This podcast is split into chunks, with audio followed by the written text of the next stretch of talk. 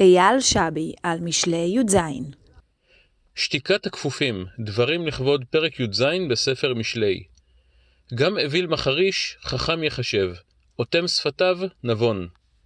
הבה נניח שאתה והממונה עליך נמצאים בדיון, בנוכחות משתתפים נוספים.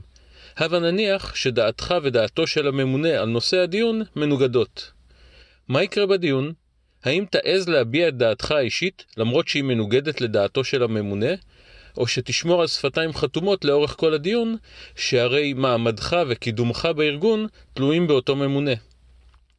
אני מניח שאם לא מדובר על נושא עקרוני, רוב האנשים יעדיפו לשתוק ולהיחשב בעיני הממונה כחכמים ולא כאווילים. ומה אם נושא הדיון הוא ערכי?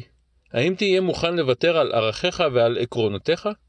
ומה אם הדיון נסוב סביב ענייני בטיחות, עניינים שחיי האדם תלויים בהם?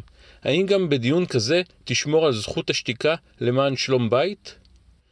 בדיוק עבור המקרים האחרונים שציינתי, נוסחה בחיל האוויר שבועת הטכנאי, שכוללת בין היתר את המשפטים הבאים: לא ישכנעני איש לאשר כלי טיס או מערכת נשק אחרת או ציוד תעופתי כשמישים, בניגוד לשיפוטי העצמי.